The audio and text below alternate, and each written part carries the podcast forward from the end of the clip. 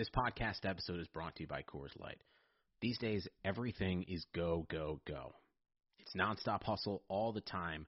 Work, friends, family expect you to be on 24 7. Well, sometimes you just need to reach for a Coors Light because it's made to chill. Coors Light is cold lagered, cold filtered, and cold packaged. It's as crisp and refreshing as the Colorado Rockies.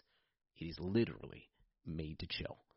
Coors Light is the one I choose when I need to unwind. So when you want to hit reset, reach for the beer that's made to chill. Get Coors Light in the new look delivered straight to your door with Drizly or Instacart. Celebrate responsibly. Coors Brewing Company, Golden, Colorado. You can't control what's outside your home, but you can control what comes in. Because Clorox disinfecting wipes kill 99.9% of viruses and bacteria, including COVID 19 virus, when used as directed on hard, non porous surfaces. So whether it's from dirty doorknobs, dirty shoes, or something else, outside germs won't stand a chance. When it counts, trust Clorox. Kill Pseudomonas, Salmonella, and influenza virus type A2. Kill SARS-CoV-2 on hard, non-porous surfaces. Use as directed. Thank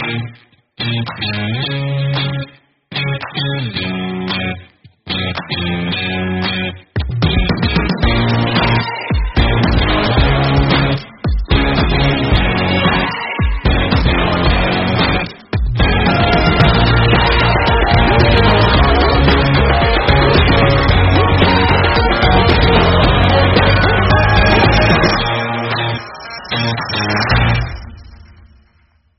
What's going on, guys? Welcome back to another episode of Talking Halos. I am your host today, Jared Timms, and I have a little bit of a, in a sense, different podcast today. I guess it's going to kind of be split up between. I have, I guess, an interview in a sense with one of my buddies, Nate Green, who's here with me. Hi, Nate. How you doing?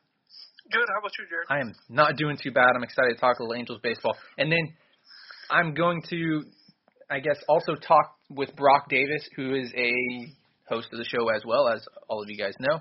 But he couldn't be here during this time, and Nate could, so I'm just going to kind of com- collab and combine, and maybe a little bit different, but I'm hoping it's going to sound pretty good, and hopefully you guys like it. So we have an exciting show today. I know Nate hasn't been on the show, and I'll have him introduce himself in a second. But we have an exciting, exciting show today. Uh, Angels made a trade. They signed a pitcher, a major league pitcher, to a minor league deal. There's some news here with the winter meetings and all this fun stuff. But before we get to any of that, Nate, uh, how about you just introduce yourself? I know we've played baseball together. We talk on the phone on like a daily basis about the Angels. You are the guy who keeps me level-headed and straight, and you know, kind of gives me some ideas as well for the Angels. So, kind of introduce yourself, your background with baseball. I know you what you work for because I know you do FCA stuff and what all that stuff is. So, I'll let you take the floor for a second. Yeah. So, uh, yeah, Jared and I we played together since we were like eight years old, all the way through uh, high school together, and then uh, I got a chance to play Division One baseball at Southeast Missouri State. Played a couple years there. Made some big starts against Missouri. Missouri State had a lot of fun out there. Been in baseball since I would could remember. Actually, was a head baseball coach for a couple of years, and uh, now I've moved off of that and uh, working with FCA, like you mentioned. So I work with Fellowship of Christian Athletes, and uh, still get to work with athletes and mostly baseball coaches and uh, and players. So it's been been a lot of fun. Yes, no, and I'm very familiar with FCA. I mean, as part of Hope International, which is which is a Christian college, and even dating back to I know we went to church together uh, way back when. So we've been friends forever now. Played baseball together and all that fun stuff. And like I said, we talk on the phone a lot and we run ideas by each other for the Angels. And Nate has a whole bunch of good ideas, and I'd love to get him on the show a little bit more because, like I said, he keeps me level-headed and on a plane where I'm not striving for the stars too much because I know that I want Francisco Lindor and Trevor Bauer and all those fun names, but I have to kind of, you know, keep it there as well. So, Nate, thank you for coming on. And, you know, guys, I will just say this: thank you so much for all the support you've given, talking Halos and all that fun stuff. Even without Derek, John, Brock, myself for a little while, I know we're getting this going again, and we're getting more and more podcasts out. If you could, if you like the show, give us a five star review on Apple. Apple Podcast, Apple Music. I don't know exactly what it is, but give us a five star review on there. Um, if you want to, you know, shoot me a message, you know, give me ideas for the show, uh, or I mean, heck, even I don't even mind bringing some people on the show. If you want to do that, shoot me a message. I'll see if we can get anybody on the show that wants to really come on. and talk a little Angels baseball even for five ten minutes. And I don't know, we'll we'll run some stuff by here. And um, if that's going to be at Jared underscore Timms on Twitter, just go shoot me a message, send me a give me a follow and all that fun stuff. Nate, I know you're not on Twitter too much, but if you want to just kind of plug yourself, you can because I think you may get some followers. Yeah, I, I believe it's Nate underscore Green thirty four. Perfect. Yeah. So without any other you know interruptions or anything like that, you know we had Angels made a big trade. Nate, I think you kind of broke it to me because I was in the shower and I get like three phone calls and 800 text messages from people like Angels made a trade, Angels made a trade. I was like, what's going on? Raisel Iglesias. The Angels added that infamous, and I have in air quotes, closer because I'm not a huge fan of the term closer. But they did add that infamous closer back of the bullpen pitcher, Raisel Iglesias. They traded away Noe Ramirez, who was a bullpen piece, didn't cost quite as much as Iglesias. They're also going to send a player to be named later, which I don't think I've seen the name quite yet. Uh, that's going to go as well. Uh, so when that happens, I'm sure we'll bring it up on on this podcast. And the Reds also sent some money our way as well, cash considerations, which is always a great name in any trade. So Nate, I know you are a big fan of the closer, and I know we talked about this for about 45 minutes yesterday when this news all broke let's I want to hear your thoughts on it because I know that you're going to give kind of that different perspective, the old school perspective in a sense.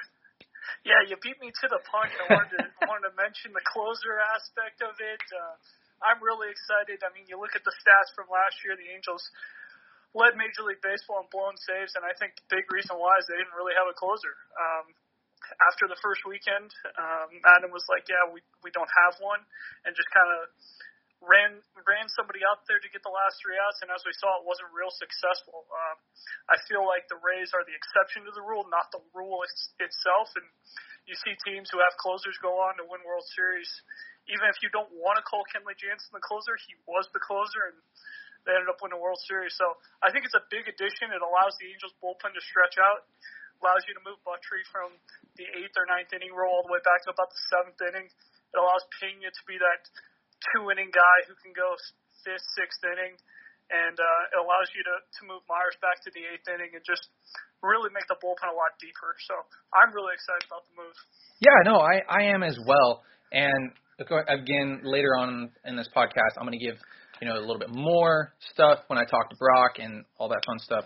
But yeah, you know, it's it's going to be it's. I mean, the four player, the four pitchers right now that are in the Angels bullpen that I think pretty much have it locked down right now is uh, Iglesias, Buttrey, Myers, and Felix Pena.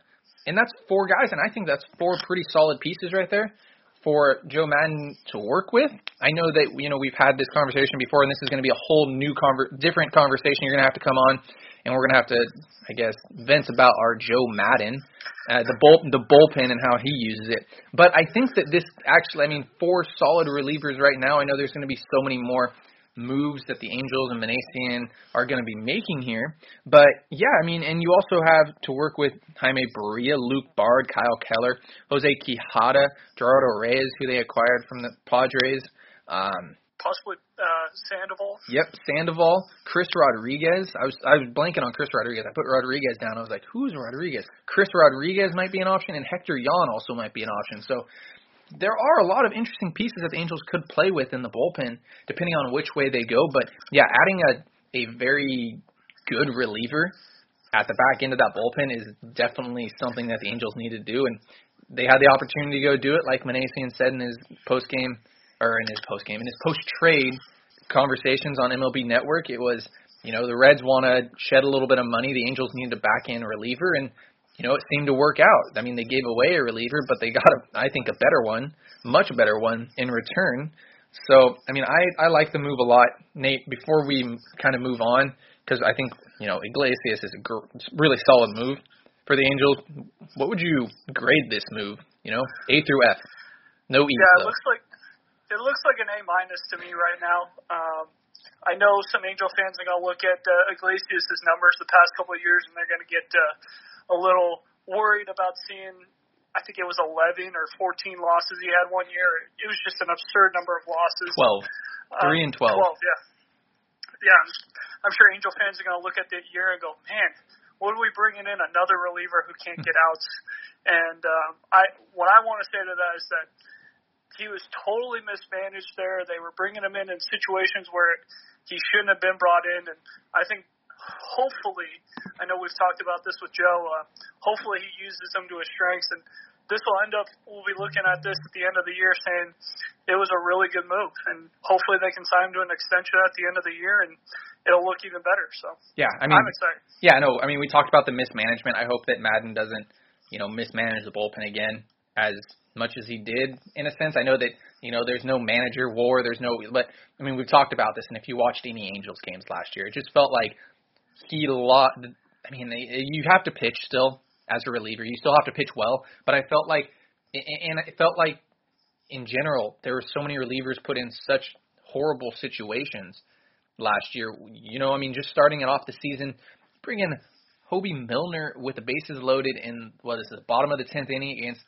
a lefty who I mean you want to play the lefty lefty matchup that's fine who you know hits the ball well and Matt Olson gives up a grand slam. I mean felt like it just started there and just continued throughout the 60 game season. So I hope that you know Maddon doesn't somehow mismanage again, and we don't see, and we see another 12 loss season for Iglesias. But I don't think that'll I don't think that'll happen. I, I hope not. At least I hope there's a better better game plan there with Maddon. Though I know it's gone back to the Cubs as well. You're the one that kind of had brought had brought that up to me. Yeah, um, I follow the Cubs really really closely as well, and um, if you were to look at how Joe Maddon managed the Cubs, it was um, very similar. It was bad bullpen, but the one good thing about him was he always found a way to throw a really good lineup out there. There were times where you're like watching the game, you why is this guy leading off? And next thing you know, Rizzo hits a leadoff bomb, and it's like, well, that's why he's leading off today. Um, so he did a really good job with the lineup, but bullpen pieces, it was like, oh yeah, we're gonna bring in this lefty, and um, he's gonna face a righty, and he's got a 400 average against lefties. Um, so it just made no sense, and it felt like that's kind of a similar thing he did with the Angels this year. Was like every chance he got, it's Hoby Milner. Yeah, you know, it, you know, it, you bring up so many good points there, and it, it's something we can vent about for days. And I know that you know we've talked on the phone about it and vented it for days. I mean, for hours on hours, to be honest. And it, it's just one of those things but there's in a sense so much more to talk about, and I'll have to have you on, and we can maybe vent about it again if if we start seeing more and more of this. What Maddon kind of did last year, I hope it's kind of past him. But I want to kind of jump into another move that the Angels made kind of quickly, kind of an under the radar move, minor league deal. The Angels signed Jacob Faria. He's a SoCal native. Did you ever play against him? I did not. Did not. He's a little older. Yeah, I would say he's me, he's yeah. 27. Um, yeah, I forgot, what school did he go to? I know we mentioned it. I don't All off right. the top of my head. I think it, it, it might have been a Cal State school. Honestly. Yeah, he's a he's a SoCal guy though. I don't. I I'm sure that in somehow, some way, we probably played against him. We just didn't know about it. But yeah, Faria is a nice little move. They were able to, in a sense, steal him away from the Rays. That worked out pretty nicely for him. And you know, anytime you can get a a pitcher from the Rays or wherever else he had was, it's I think it's a plus move, especially getting somebody from the Rays.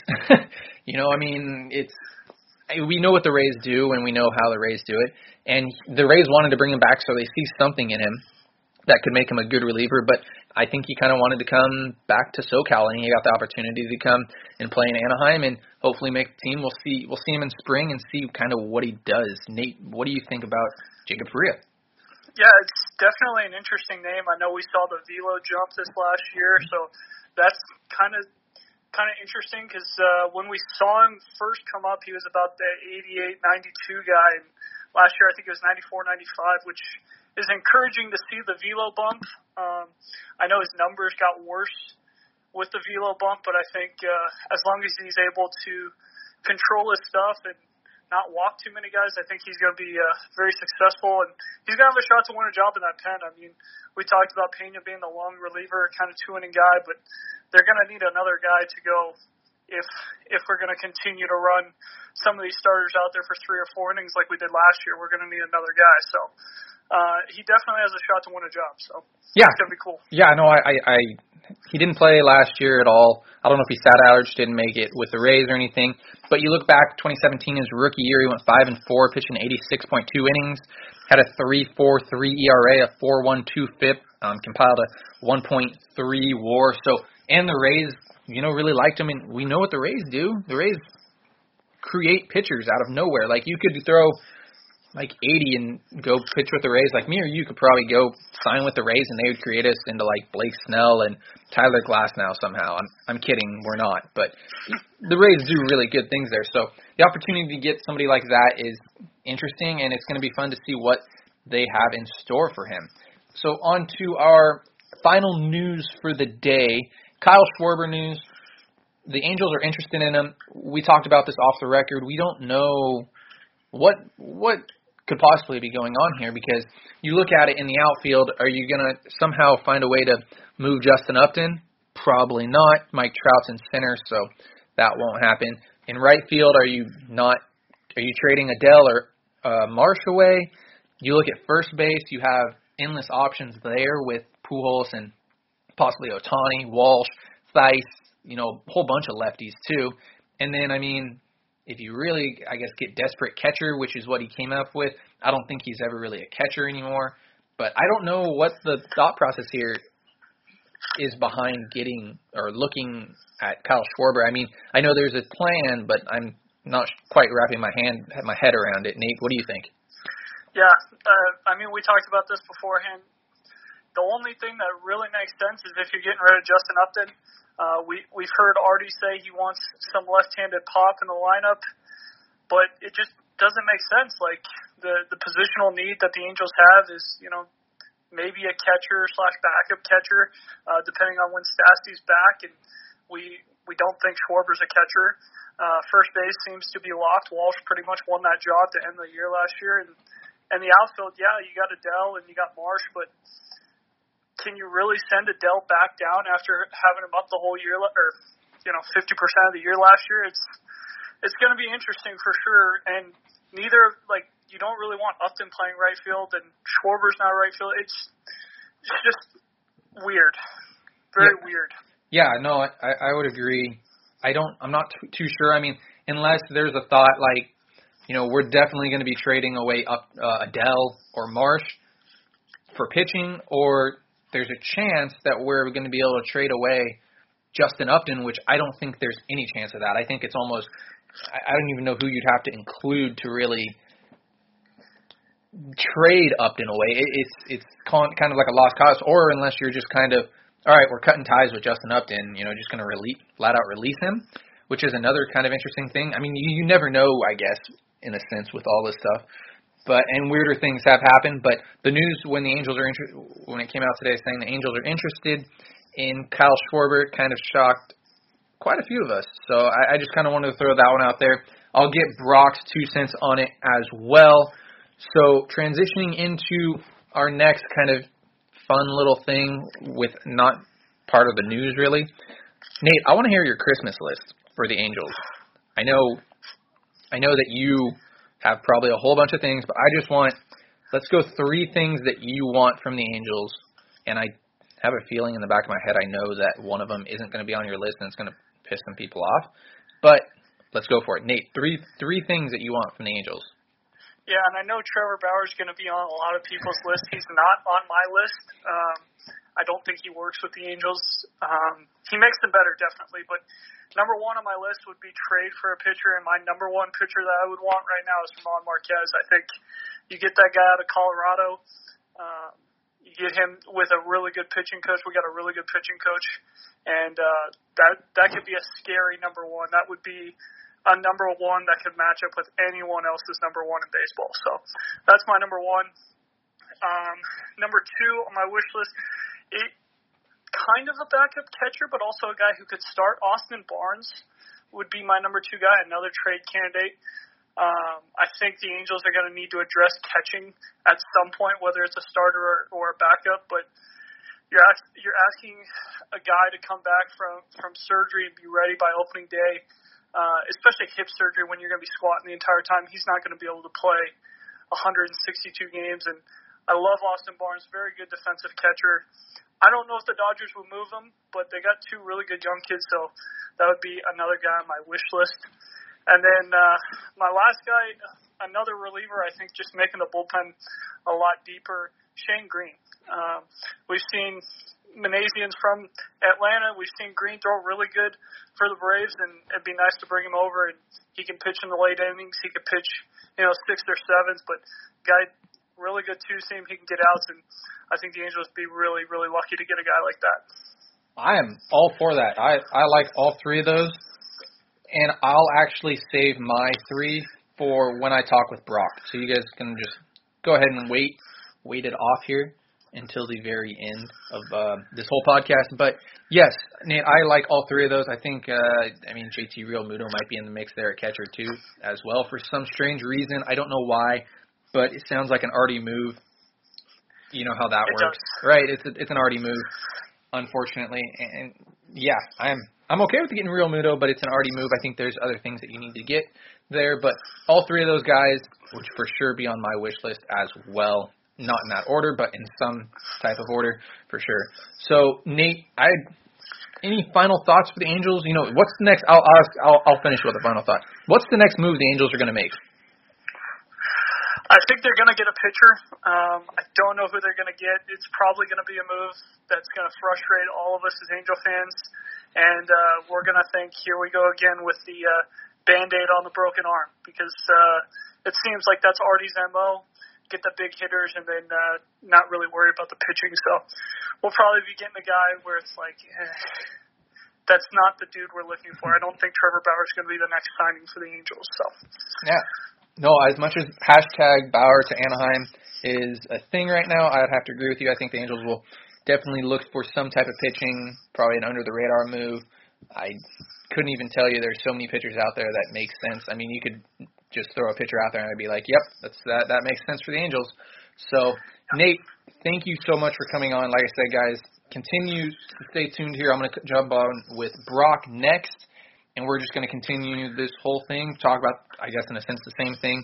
But Brock will give his two cents on it, and yeah, I, I, Nate, thank you so much for coming on. No, thank you, Jared. Uh, love to be on. Thank you. Yeah, I'll get you on again for sure. Sounds good. Welcome back, guys, to I don't even know if I can really introduce us to another episode. Not really another episode. Like I said, it's kind of a weird podcast today. I had Nate Green with me. Now I have Brock Davis with me uh, for this half of it. We're going to kind of go over the same thing, just kind of get a different perspective about what we talked about earlier. So, Brock, how you doing? I'm good. I'm Ready to talk some baseball. Awesome. And I I apologize. My intro was so bad there, but I just kind of want to get this rolling. It's going to kind of be, like I said, a, in a sense, a different podcast. Um, with Nate being earlier, Brock being later here. I just wanted to get both of them, and I want I like getting both their perspectives on things because they just kind of bring a whole different mindset, both of them, to what kind of I think about and how I think of stuff. So let's talk about the trade that went down. As we all know, the Angels acquired a closer to come in at the end of games and close games out because that is what Raisel Iglesias likes to do. He likes to close games out. How do you feel about this, Brock? I personally love this trade. Um, I think that Noe Ramirez, I, I, it makes me wonder whether or not they had something already in the works when they were working out the non-tenders because I think Noe Ramirez struggled really bad last year with his command, and it seemed like every time that he was out there, it was he had a hard time throwing strikes. And uh, I, I did like Noe Ramirez when he was strong. Think he was a good piece, but a lot of those guys that we non-tendered, I did like when they were doing well and they um, had good command and got good whiff percentage, et cetera. But I, it really makes me wonder whether or not they had something in the works when they were non-tendering because you know they knew that they had something going with this Noe Ramirez trade. And uh, was he eligible for non-tender? I believe he was, and yeah, you kind of bring up an I, I thought so. Yeah, you bring up an inter- an interesting point there with that, because I mean, it wouldn't. I would assume. I mean, once you get to like, I don't want to call it the dark side of baseball, but I, I kind of will here. Once you get to like this dark side of baseball that you know about, that you don't really hear about either, unless people, unless somebody reports it, but all the players know it, and everybody kind of in the system, everybody knows kind of what's going on before it happens.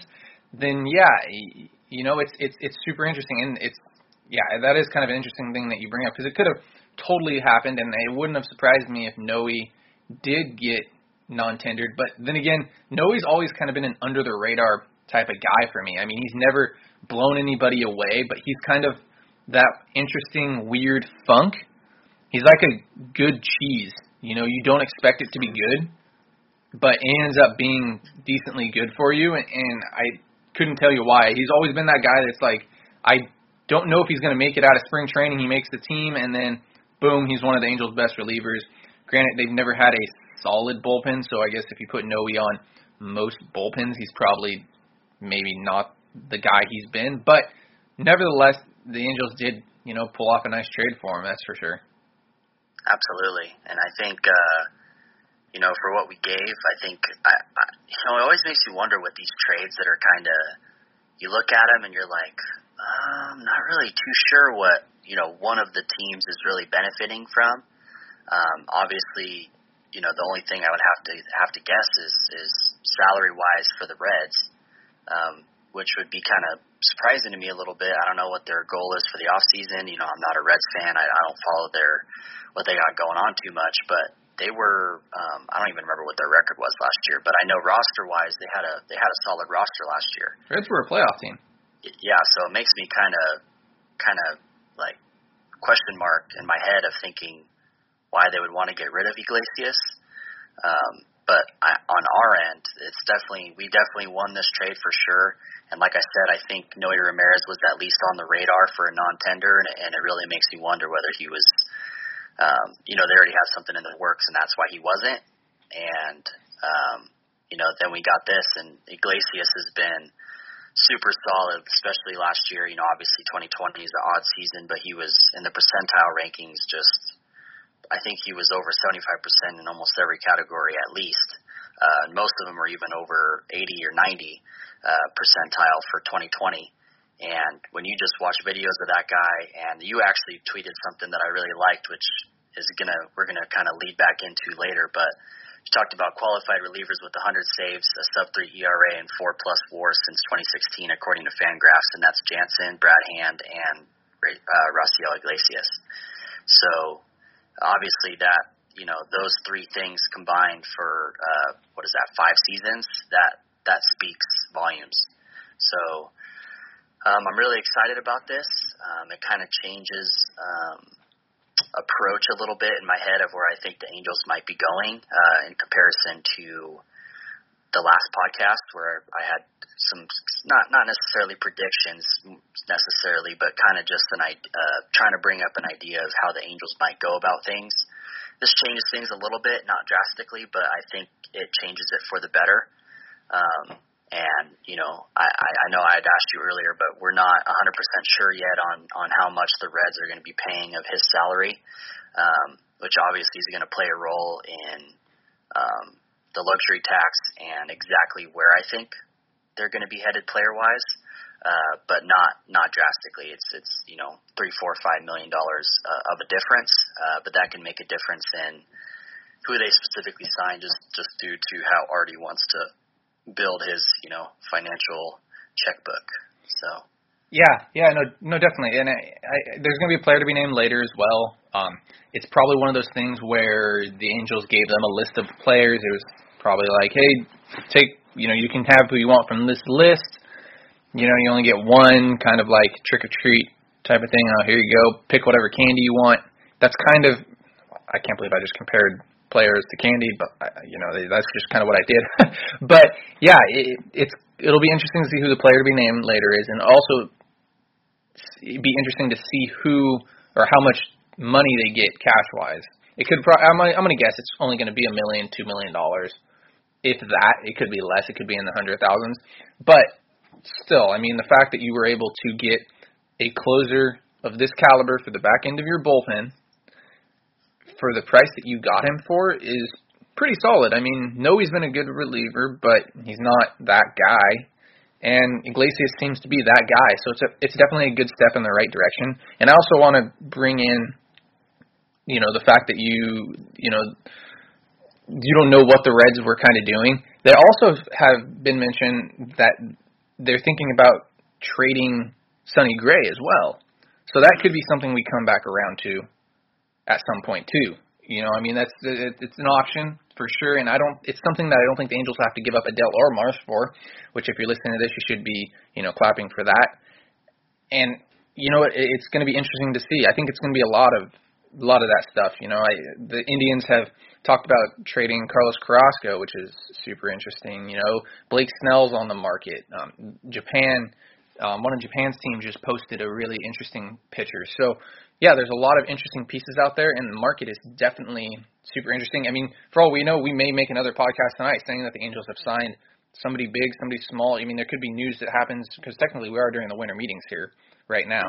So, we, I mean, who knows what could possibly happen. Um, and continuing on with that news, the Angels also signed a former Ray, and the Rays actually wanted him back. That's the reason why I'm kind of making this a big thing is because the Rays produce pitching, and I said this earlier with Nate. The Rays produce pitching like like rabbits produce little rabbits. I mean, it's it's insane. They just keep popping out pitching out of nowhere. So, what do you think about this Jacob Faria move that the Angels made? Um, I honestly don't have uh, too much of an opinion on it. I haven't even really had the chance to to research him specifically. I was kind of focused on uh, the Iglesias and kind of doing my research on where we're headed on free agency. Um, but I mean, at the end of the day, more pitching depth is more pitching depth, and like you said, any any pitching uh, person coming from the Rays, um, they produce uh, incredible pitching in the Rays farm system and uh, management. So um, I, I trust that that this is going to be a good pickup. And uh, so far, everything that the Angels front office has been doing so far this off season, ha- I've been happy with. Um, so basically, this is just me saying I don't know much about him, but I have trust that it's the correct move. yeah, no, I just some stuff on him. He he was a starter up until you know 2017, 2018, all through his minor league career. He was a starter. They bumped him to the bullpen last year. It was or in 2019, I guess is technically would be last year. He didn't pitch all that much. He pitched in 16 games to a 6.75 ERA with the Rays, but just the fact that the Rays, you know, wanted to bring him back, but he decided to come back home to Anaheim. He's from he's from the Southern California area. Is kind of a cool thing, and it's definitely a name to watch in spring as we get going. It could be a, a bullpen piece or a starting pitcher depth piece that could be, you know, something super interesting for the for the Angels in the future. So on to our next little bit of news. Kind of, I guess, a huge question mark. I mean, we're I'm still trying to process this through my head, but the Angels have shown interest in Kyle Schwarber, um, former Cub, played with Joe Maddon with the Cubs. I I am still kind of at a loss here. I'm not sure what the whole plan is with this, and I talked to Nate about this, and we were completely baffled as well by this. I have, as I, you know, I gave it a day to think about it. I have one hypothesis, but I don't even know if it's going to be even close to being right. But do you have any thoughts about Kyle Schwarber?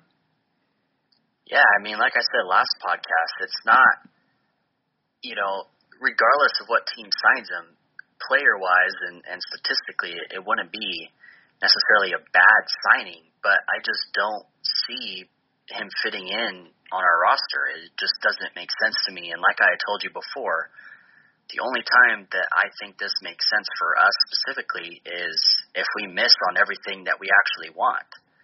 So I don't know why we're focused on him right now, or if it's even true that we're focused on him right now.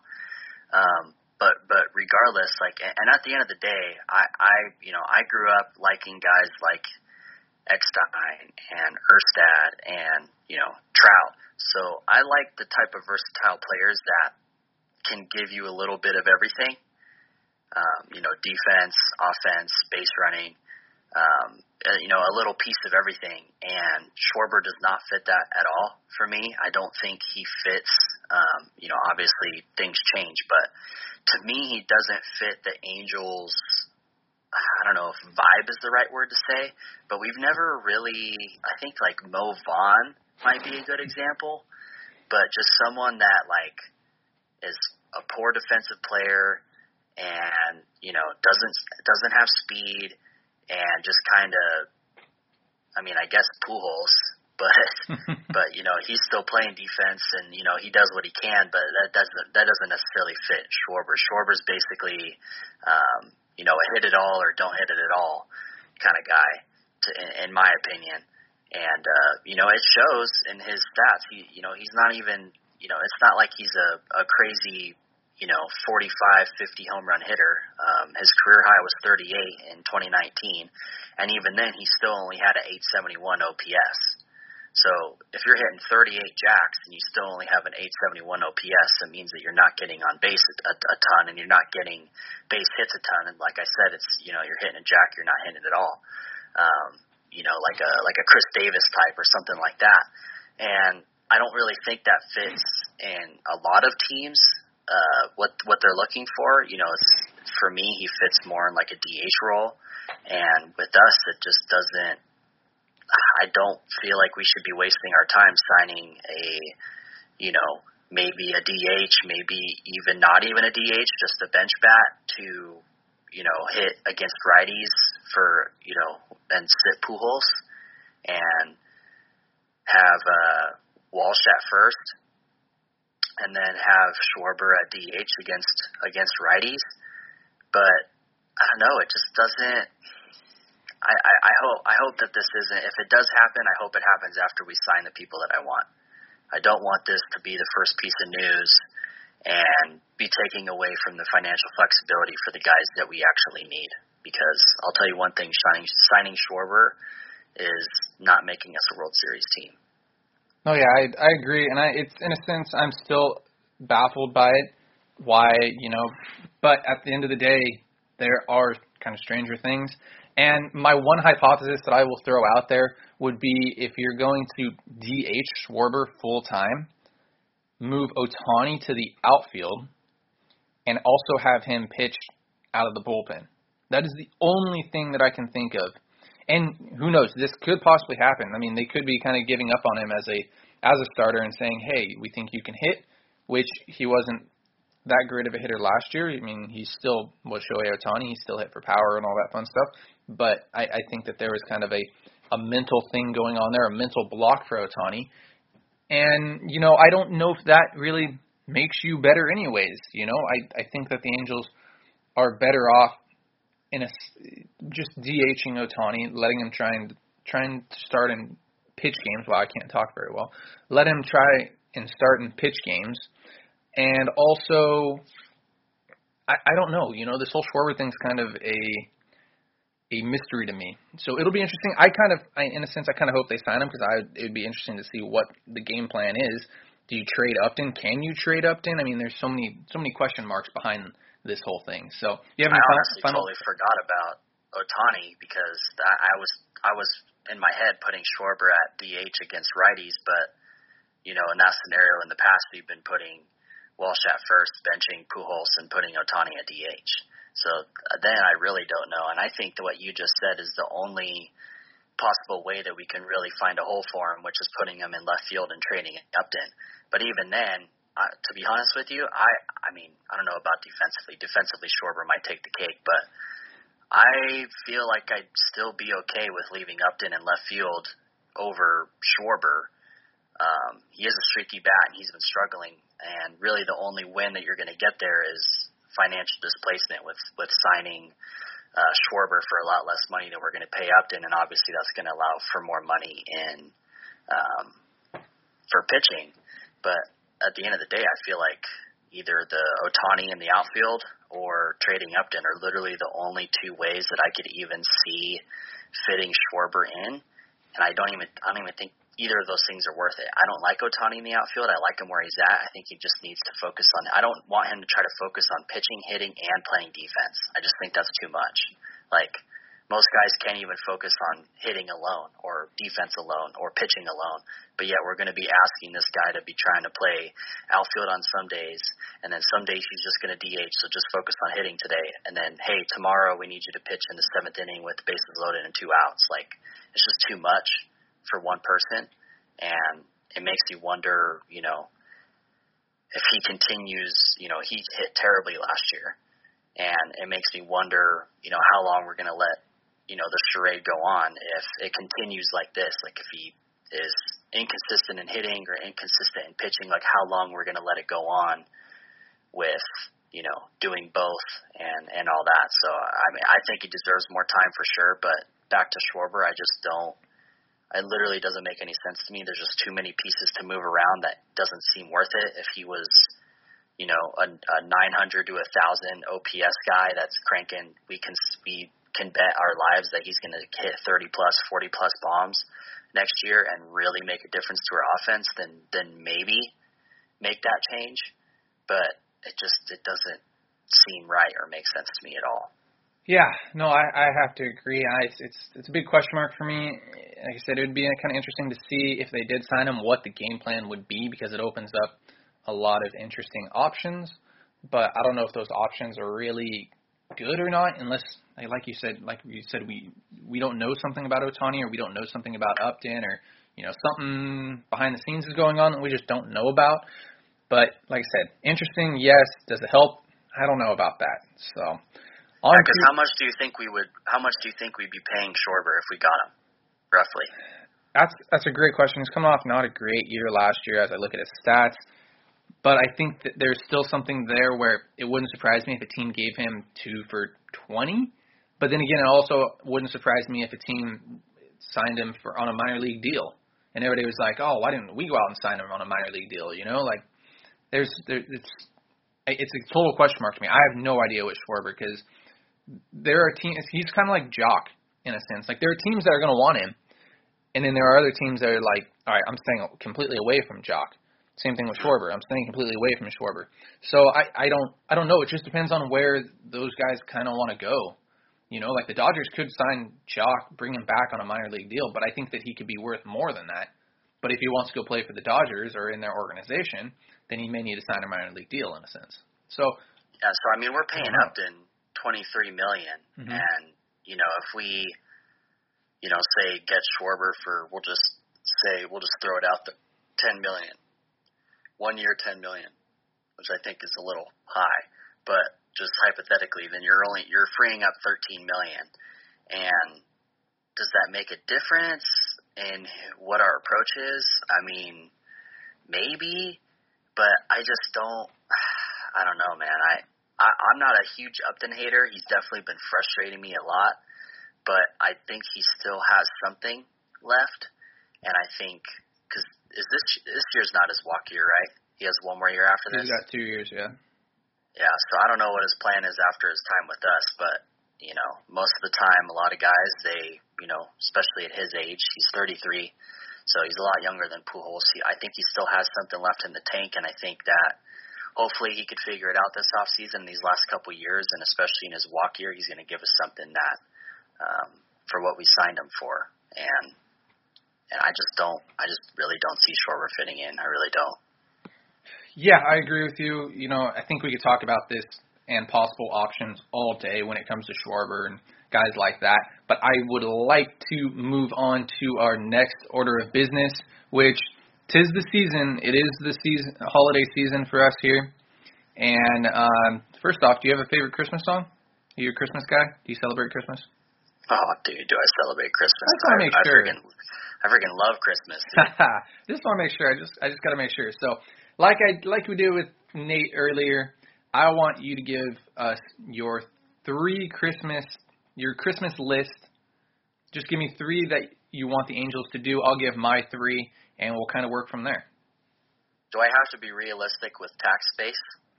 When you send a your Christmas list to Santa, is it ever really realistic? Heck no. Okay, do what you want to do. Okay, well, I want Trevor Bauer, Brad Hand, and Ken Giles. Perfect. That's that's money. And again, that's actually probably keeps you under the the tax anyways. Close close to it. Yeah, close to it, depending on what they're getting paid. So I could totally see that happening first off, and I could totally, you know, see the Angels staying under the tax. So I mean, that's realistic in my opinion. I mean, you didn't go and say, "Hey, I want Babe Ruth" or anything. So So yeah, I mean Ken, Ken Giles is risky for sure. I think just because you know he didn't pitch at all last year. He pitched like two games, I think, or four games. Um, you know, coming he was coming off of Tommy John, correct? Uh, yes, I believe so. He had something shoulders, something like that, some arm injury where he, yeah. Yeah, so I mean it's it's definitely risky, but you know Ken Giles has definitely been, um, I think somebody to to look out for. Uh, 2019 he had a 187, eight uh, 18 he split it with Houston and Toronto, and uh, you know he had a 4-9 with Houston and a 4-1 with Toronto. 17, 2, 3, and then in 14 and 15 we had a 1, 1 and a 1, 8. So, um, you know, he has little uh, flashes of, you know, 2018 in total he had a 4, 6, 5. Uh, but that was really, and 2016 he had a 411. So he's only had two years in his career that he's thrown over a four. Um, but he he's always had a good K9. Um, he's always been somewhat consistent, and and when it comes to you know it's all about perspective. Obviously, if you're um, a team with a super solid bullpen like the Rays or uh, a team that's had a good bullpen, the Yankees, then you know looking at a Ken Giles, you know he's not going to be like, oh my God, you know we need to go get him right now. But for someone like us that just non-tendered uh, five bullpen arms and just solidified a closer. Uh, you know, I think Ken Giles and Brad Hand would add perfectly to that depth.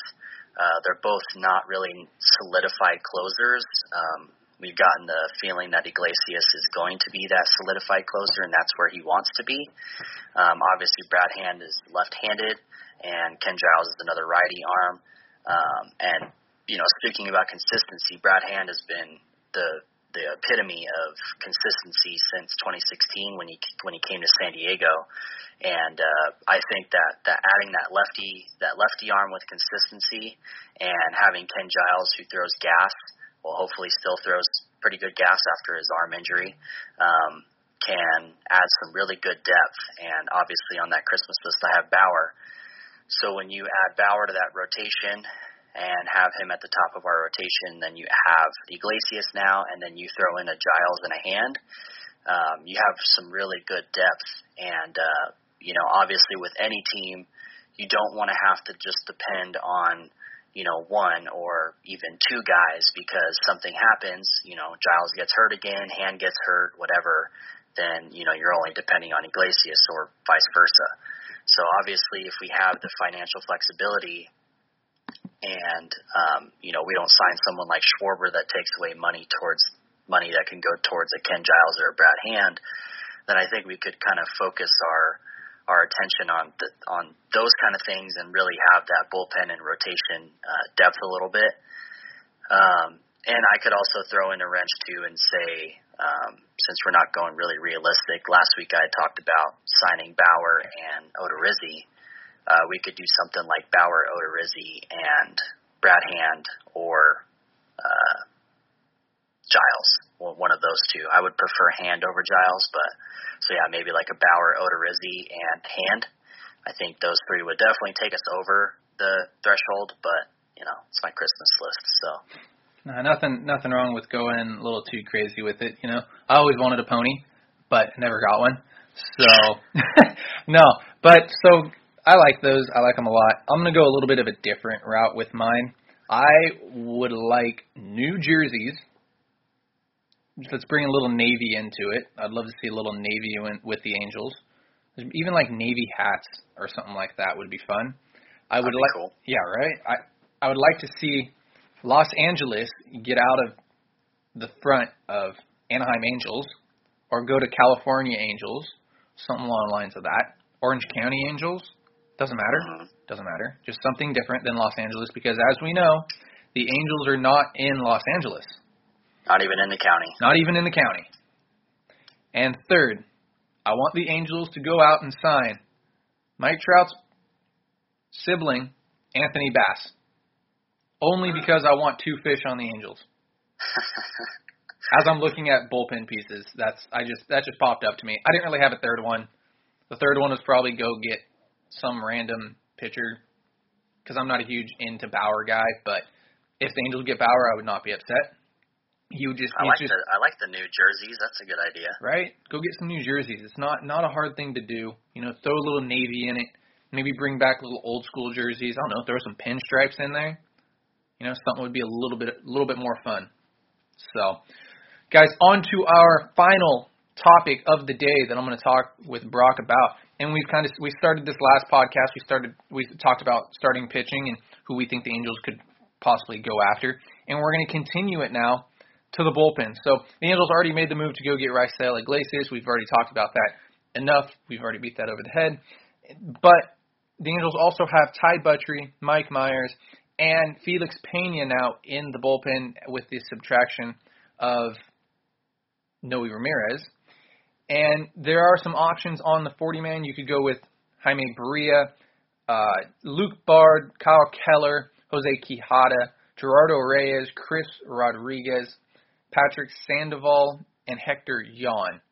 So before we get into that, is there anybody on the 40 man that you think, oh, they could definitely pitch out of the pen?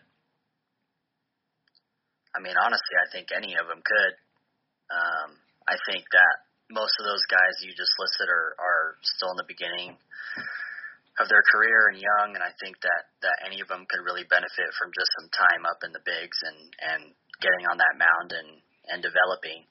And uh, I, I I wouldn't have a problem with any of them necessarily being in the pen, to be honest. Yeah, no, I uh, I I totally agree. Like I'm cool with any of them. We saw Barria pitch really well out of the pen. Uh, I, I've always wanted Sandoval in the pen. Hector Yan's another piece that could be super interesting in the pen whenever they think he's ready. Reyes throws 100. We saw Quijada last year. So eh, there's a lot of interesting pieces there. But I know that there are more interesting pieces on the free agent market, and I think that's kind of what we're here to talk about. So do you have any pieces that you like that you want to talk about? Yeah, obviously I already talked about Giles and Hand. I think mm-hmm. those are those are two of my favorite. I would say. Um, obviously, I, I, would put Hendriks above both of those, but when I think about whether I would rather sign a Hendriks or sign Giles and Hand, I would rather sign both of them rather than just Hendriks. Um, especially, uh, you know, just I, I like I like having the depth, especially with the luck that the Angels have had with injuries. Um, I, I just I really like having that depth there. So I, I I really like Giles and I really like Brad Hand. Um, and then obviously there's some of the older, uh, you know, starting pitchers that you can you can sign and and you know depending on what direction they're trying to go and whether the team can flip it. You know, you could obviously have them be a bullpen arm, but you know, just, throw some names out there. You got Lester, Arrieta, um, Hamels. Um, you know, you got some of these guys that are kind of lower lower price players. Uh, you got Treinen out there. Um, you know, I don't know how I feel about Treinen necessarily. Um, you know, you got a Garrett Richards, Kluber, Kirby Yates, who I think uh, possibly is an option. Um, I know he was hurt all year last year, and I think he's like 34 or 35 now, so it's kind of a risk there. Uh, obviously, you have uh, Roberto Osuna, um, which statistically he's he's always been kind of at the top of the top of the group and when it comes to relievers. However, um, obviously had those domestic issues that um, I don't know how the Angels would feel and how Angels fans or myself would feel about signing uh, somebody like that to our team. Um, but when we're sticking specifically to statistics, he's a solid option. And then you have Hendriks, like I said before, and uh, you know guys like Wainwright, uh, Yusmeiro Petit. So you got a lot of options on the free agent market for you know just any names that can um, you know contribute, and that's kind of what I'm looking at. Is you know it's not necessarily there's a lot of names that we don't necessarily know what the plan would be, but they can contribute something that we didn't have before. Um, and obviously, you know, it's a risk when you you're signing the older guys like the the the Arrietas and the Lesters of the free agency, you know, and you're not really too sure what you're going to do with them. Obviously, those are risks, and it could turn out like a Matt Harvey and Trevor Cahill type thing. Um, so obviously, we want to try to avoid that. So that kind of just goes into, you know, we got we got to focus on the Hendriks, the Giles, the Brad Hand, uh, those kind of signings that I think are more uh, low risk, high reward type situations. Um, you know, it's just going to be whether or not we're going to have that financial flexibility and where Artie and Perry want to want to go, whether they want to focus on starters or bullpen or one and one, and go from there. Yeah, you know, and I, I I have to agree. There are just there are so many interesting names out there. I mean, just to name a few, Archie Bradley got non-tendered. I mentioned uh, Anthony Bass, who I like. Justin Wilson is a guy that I've always liked. Tommy Hunter, Shane Greene played with Atlanta, so he's got that connection. Chaz Roe is my favorite reliever in baseball. Darren O'Day played in Atlanta, has that connection there, and played with the Angels as well. Uh, Jeremy Jeffress was a Cub, and that's an interesting name. Roberto Osuna, who you, I believe you mentioned. I mean, there's so many names out there, and I think the key thing that we need to take away from this is that there is a bullpen to be made out here for sure, Mhm. 110 percent. When you look at these names, and, and it's going to be pretty inexpensive too. I, I, I'd have to assume. I think you can get a bullpen and make a bullpen for under, and I know this is a you know crazy number to think about, under 25 million dollars, under 20 million dollars. I think you can make a solid bullpen this year. I really do, and I think it's out there. It's just if Artie and staff and Man- Minasian want to make that bullpen actually happen. There are some other spots that need to be filled. You know, you need a couple more starting pitchers and such. And I totally, I totally understand. I get it now. Under I, I get why Billy Eppler tried to build the bullpen the way he, the way he did. I totally get it because it is really hard to build a bullpen because you could go out and sign some of these top name relievers. I mean Hendriks, Hand, Clippard, Rosenthal, Holland, McGee, those guys, and they might be a lot of money. They really there's a possibility they could be. You know, you could throw forty million dollars their way, and you might not have a very good bullpen. You just don't know. You know, with how bullpens are. I, I mean, we saw it with Hansel Robles. One year he was the best pitcher and best reliever in baseball, arguably the best reliever in baseball in 2019. Comes back in 2020. Now, whether there was it was because there were no fans or if there's other things on his mind, I don't know. But you know, we saw the velo drop, and we saw you know everything just not look good. He had nine ERA. You know, so I totally understand why it was it's so difficult to build a bullpen. But I do believe that somewhere out here in these hundred and whatever names that I'm looking at, there's a bullpen to be made that can bring this team to a postseason and even farther. So I, I, I do believe that. I just believe it's very difficult. But there are so many names out there where I mean it's it's almost impossible to really say anybody that you think like, oh yeah, Liam Hendriks is for sure an angel, or you know Trevor Cahill is for sure coming back to the Angels. I mean it's it's kind of difficult to say, but there is a bullpen to be made out there. That's for sure. Mhm. Yep. So, guys, without any other, you know, without anything else here, do you have anything you want to add in? You know, any final thoughts? I guess. No, I just you know with the 60 game season, how short it was, and kind of anticlimactic for Angels fans. Um, I hope that something happens during these winter meetings, and I hope that free agency moves a little quicker than past years because I want to say I'm getting bored, but oh yeah, I am getting bored. I haven't I haven't been working these last couple weeks uh, in between jobs. I'm starting my new job on Monday, and so I've just been kind of bored, just sitting at home, being like wanting the Angels to go and sign a Bauer to make my day a little more uh, exciting. Um, so hopefully they, uh, you know, stuff starts rolling because I mean I guess it has on the Angels side. We've been we've been moving and doing some trades and stuff, but I'm waiting for the I'm waiting for the big news. Yep. No, I agree with that. I think that you know it's we have winter meetings now, and I think that after it feels like always after the New Year stuff starts getting going. Um, but I definitely hope it doesn't take until spring training to get stuff going, and I don't think it will.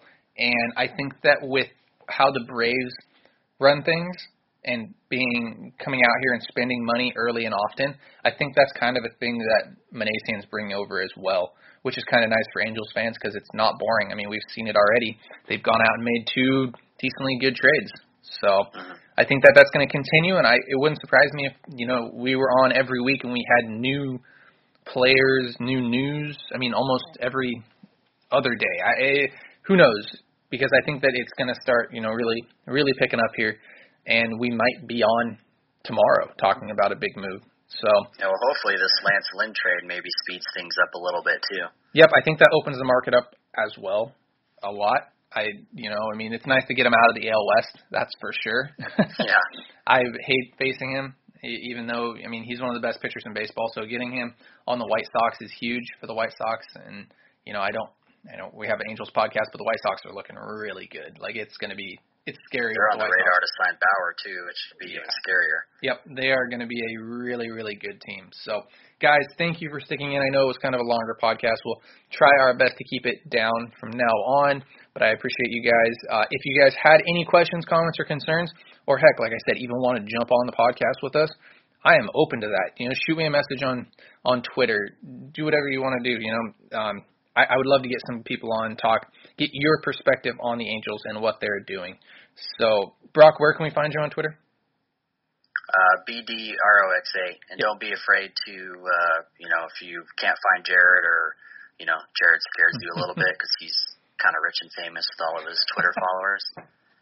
Then uh, shoot me a message, and um, you know, me and Jared have kind of been planning some shows here and there to, uh, you know, I know that we took a little break and things have been hectic because of COVID and work and everything like that. So, uh, you know, or even shoot both of us a message and we'll tie in and and uh, try to figure something out. Especially if you want to try to come on the show and and uh, you know we'll we'll call you and talk to you and and maybe try to figure something out. So Yeah. message me too. Hundred percent. I would love to have more and more people on the show. I think it's great. I think that we could really expand everything here. I think I love getting different people's perspectives on things.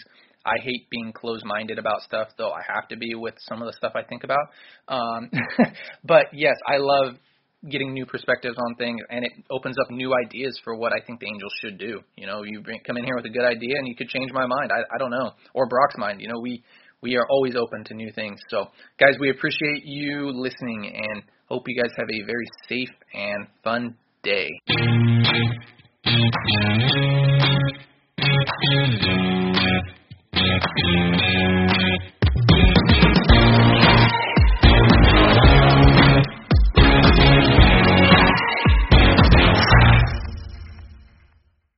Can't control what's outside your home, but you can control what comes in. Because Clorox disinfecting wipes kill 99.9% of viruses and bacteria, including COVID 19 virus, when used as directed on hard, non porous surfaces. So whether it's from dirty doorknobs, dirty shoes, or something else, outside germs won't stand a chance. When it counts, trust Clorox. Kill Pseudomonas, Salmonella, and influenza virus type A2. Kill SARS CoV 2 on hard, non porous surfaces. Use as directed.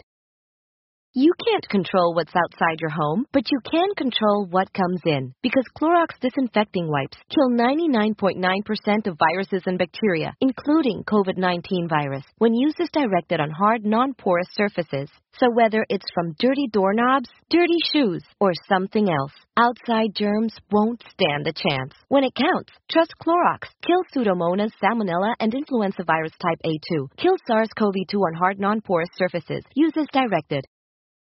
Sugar Ray Leonard, Roberto Duran, Marvelous Marvin Hagler, and Thomas Hearns. Legends, whose four way rivalry defined one of the greatest eras in boxing history. Relive their decade of dominance in the new Showtime sports documentary, The Kings, a four part series premiering Sunday, June 6th, only on Showtime.